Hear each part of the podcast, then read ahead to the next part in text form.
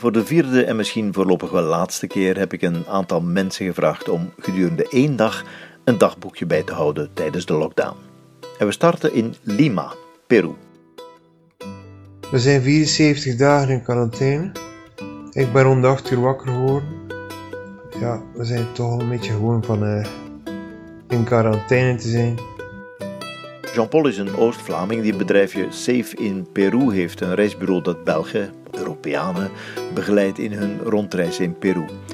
Hij woont met zijn Peruviaanse vrouw in Miraflores, een mooie wijk tegen de kust aan. Na het slaperige wakker worden kwam het ontbijt. Het is tien uur en drie. Mijn vrouw en ik zitten uh, aan het ontbijt. En uh, we zijn onze kritiek aan het spuwen op het huidige Peruaanse beleid. De aanpak van de crisis heeft echt een omgekeerd effect.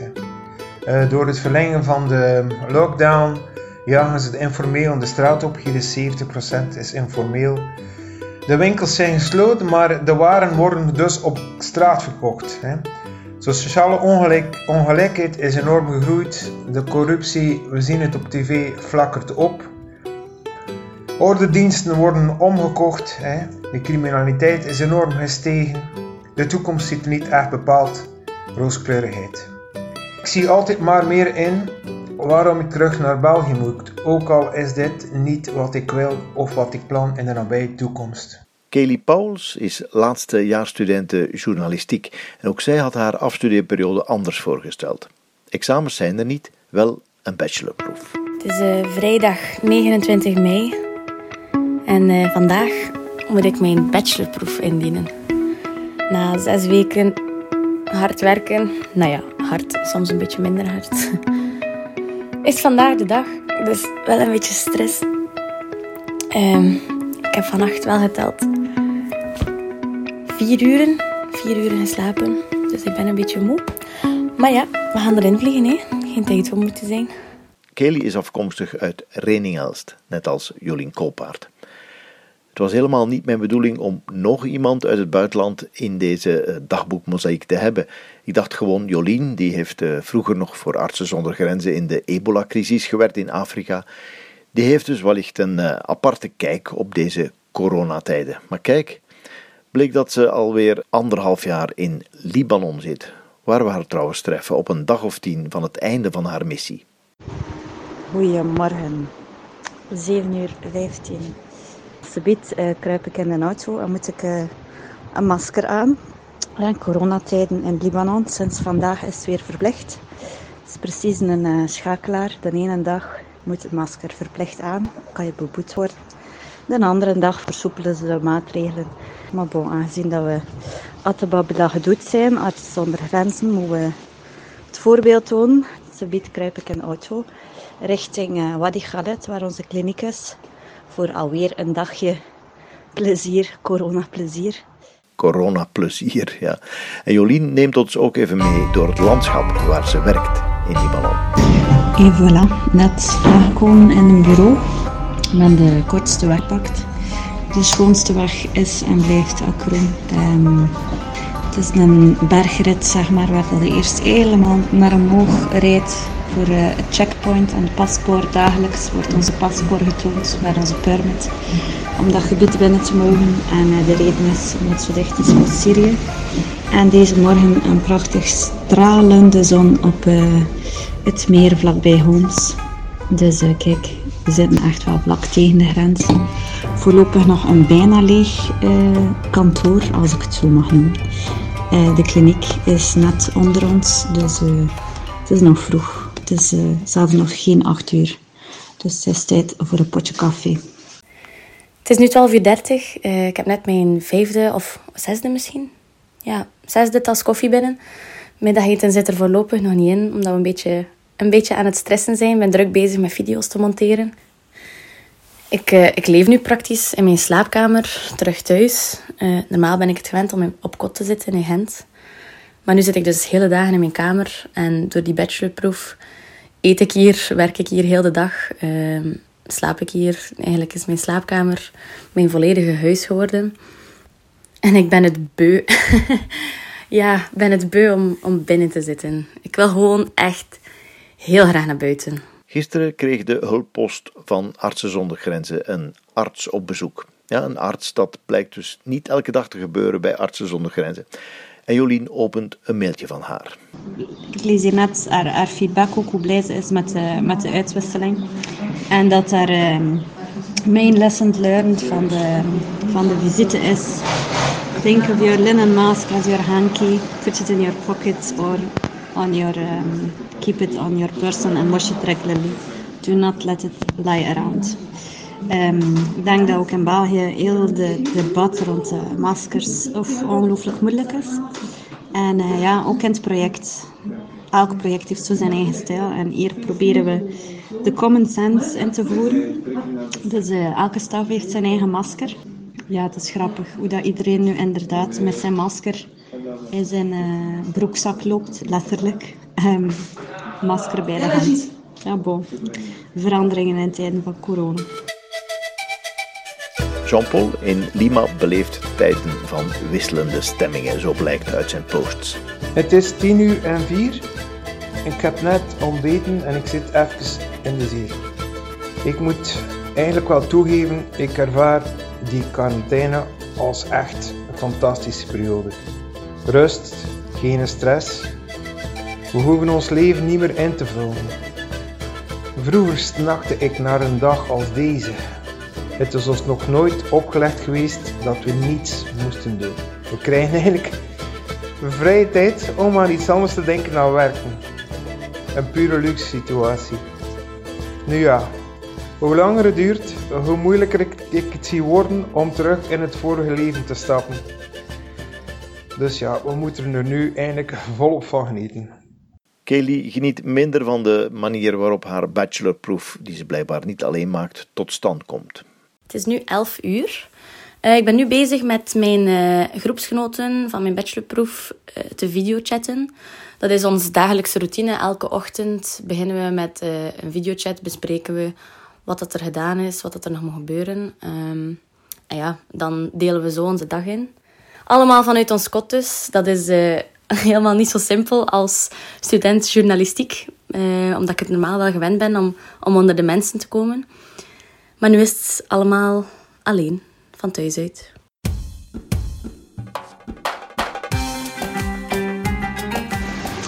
Noise, noise, noise.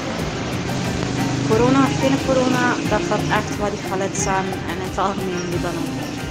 Uh, noise pollution is voor mij het woord van, uh, van mijn missie. Ik sta nu momenteel in de triagezone, corona-triagezone, een kleine structuur die we hebben toegevoegd. Alle klein dus 2 meter op 2 meter, een kleine cabine met twee deuren, een washing point uh, en dan wat nadars om de patiënten verplicht de distancing en de flow te doen respecteren ja, als ik er zo op terugkijk, wat we in twee maanden hebben geïmplementeerd hier in, ons klein kliniekje, uh, zie je toch wel de fysieke verandering. Uh, bon, je kunt het misschien zelfs gezellig noemen. Moest me wat kerstlichtjes aan, zou het hier best wel gezellig zijn. Maar bon, dan moet je dat weer ontsmetten. Hè. Dus uh, veto mag niet. Bon, ik ga hier verder de IPC-politie spelen. IPC is uh, Infection Prevention Control. We zijn een uh, health facility. Moeten we als medisch verantwoordelijke dagelijks een keer de ronde doen om te kijken of dat iedereen zijn masker wat draagt en zijn bescherming en zijn werkkostuum en de afstand respecteert en zijn handen wast. Soms voel ik mij precies moeder die uh, haar ronde doet om uh, al haar kinders opmerking te geven maar het lawaai valt plots stil. Uh, daarnet was er uh, oude achtergrond. Welkom vrijdag, het uh, vrijdagsgebed. Dus de moskees draaien hier op volle toeren. Ik denk dat ze om 12 uur, 12 uur 17 allemaal zijn bij hen zingen. Dus kijk, welkom in Wadi Khaled, corona of geen corona. Het gebed blijft doorgaan. Ze hebben wel even een periode een pauze ingelast. Dus ze vroegen aan de community om niet, naar, uh, om niet fysiek naar het gebed te komen. Maar ondertussen uh, ja, is die versoepeling blijkbaar ook onofficieel doorgevoerd. Dus uh, iedereen bidt weer massaal samen voor het vrijdagsgebed. Dus kijk, sommige dingen veranderen niet. Corona of geen corona. In Lima is bij Jean-Paul de stemming weer omgeslagen. Het is 29 mei, 10 uur 31. Er moet ook nog een beetje gewerkt worden. Maar goed, mijn motivatie is de laatste tijd in mijn schoenen gezakt. Eh, ik ben echt een beetje moedeloos, want er is gewoon geen perspectief. De klanten die dit jaar zouden komen, uh, hebben een reis omgeboekt naar uh, volgend jaar. Dat heb ik hen ook aangeraden. Maar zelfs voor hen is het tasten in het duister. We weten niet uh, wat het toerisme zal brengen in Peru, hoe het er volgend jaar zal uitzien, de komende jaren. Wie zal er nog zo ver reizen? We hebben zoveel opgebouwd en op 1, 2, 3 is alles een beetje verpest geworden door uh, die virus. En ook in de slaapkamer van Kaylee is de stemming ferm gezakt. Um, ik ben eventjes apart gaan zitten. Want ik heb het even, even gehad. De, de focus is weg, de inspiratie is weg. Ik ben moe om op mijn computerscherm te kijken. Maar eigenlijk mag ik niet klagen. Ik, uh, ik heb nog geluk dat ik mijn bachelorproef kan doen en mag doen. En ik denk dat voor studenten die nu examens hebben en die de hele dag moeten thuiszitten, misschien niet altijd in de beste situatie om te studeren, dat die het veel lastiger hebben. Dus ik ben wel blij dat ik, dat ik deze kans krijg. Maar het is niet altijd, het is niet altijd superleuk. Het is 12.55 uur en ik ben daarnet even gaan fietsen naar Miraflores. Er is al veel meer verkeer. Dat betekent meer opletten, uh, maar uh, het voordeel is dat er minder controle is. Normaal gezien mag fietsen niet, uh, in de zin van je mag enkel naar de winkel rijden, maar geen ritje doen. Hè. Vorige week voelde ik mij ook niet zo zeker, er was minder verkeer, meer controle. En soms is er controle en, en, als je dan niet onmiddellijk een uitleg kan geven, dan brengen ze je naar het politiecommissariaat, moet je daar uren wachten samen met veel anderen op een kleine ruimte. Dus dat wil je niet doen. Hè. Bij Kelly groeien de frustraties naarmate deze bijzondere lockdowndag vordert. Ben eventjes een beetje gefrustreerd door mama. Um, ze, komt dus, ze komt dus elke avond naar boven om te zeggen dat eten klaar is. En dan vraagt ze, Kelly, kom je mee naar beneden? Kom je beneden eten? En dan zeg ik, nee mama, ik kan niet, ik moet werken. En elke avond opnieuw loopt ze dan zo gefrustreerd weg. En ik begrijp het, het is ook lastig voor haar. En ik ben heel de dag thuis. En, en ik weet het, dat is anders. Zij is dat ook niet meer gewend. Nu ben ik even goed. Ja, we bekijken te veel op elkaar. We zitten gewoon constant bij elkaar. Van, van s ochtends vroeg tot s avonds laat. En dat is, uh, dat is met alle frustraties die daarbij komen kijken. Hè. Het is tijd dat ik weer, uh, dat ik weer even me-time kan hebben. Dat ik weer eventjes kan alleen zitten en mijn eigen ding kan doen. Maar ja, even doorbeten, I guess. Of even mediteren, Kelly. Dat kan ook helpen. Het is 18 uur 44 en ik zit even op het terras. Gelukkig kunnen we altijd genieten van de buitenlucht. Ik heb even kunnen mediteren. Dat is nog altijd mogelijk, want normaal gezien domineert hier uh, het geluid van het verkeer. Mijn leven begint de structuur te krijgen van het leven in een bejaardentehuis. Vrijheid binnen vier muren. Dat zal nu nog moeten tot en met 30 juni. Maar de vraag is altijd: wat komt er daarna? Is er dan perspectief? Heeft het eigenlijk nog zin om plannen te maken? Mijn zicht op de toekomst is fel vervaagd. Maar zoals het nu is, kan ik er vrede mee nemen. In Libanon zit het werker voor Jolien op in de medische post van Artsen zonder Grenzen. Einde van een korte werkweek trouwens, vanwege het suikerfeest.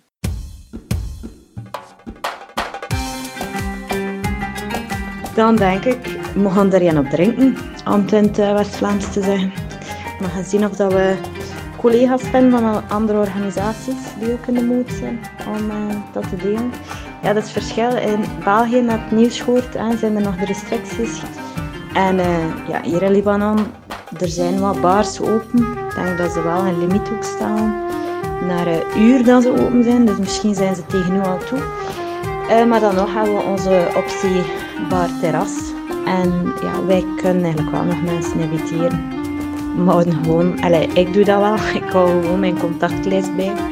Moesten er dan uh, toch wat coronasymptomen opborrelen, dat iedereen wel, waarmee dat ik de regels heb overtreden en de meter en een half afstand, dat ik ze toch kan uh, waarschuwen. Maar de, ja, de maatregelen hier zijn, zijn soepelder. Dus. Wat een verschil met Peru, waar bij Jean-Paul de moed in de schoenen zinkt. Het is 23 uur 27. De avonden zijn het saaist in Peru. En dat komt omdat het hier om 6 uur donker is. En nu is er een avondklok om 9 uur. Vroeger was dat 6 uur, dan is het 8 uur geworden, nu is het 9 uur. De straten zijn dus leeg, de winkels zijn al allemaal dicht. Er is niks op straat, alles is kassie dood. Zo dus ja, na het zoveelste avondje Netflix is het tijd om te gaan slapen. Ik heb vanavond nog kunnen uh, mailen voor een vlucht die zou doorgaan van Europa, weet ik via Facebook. Uh, ik heb mij geschreven, dus een mail gestuurd, want uh, ik ga terug. Bam.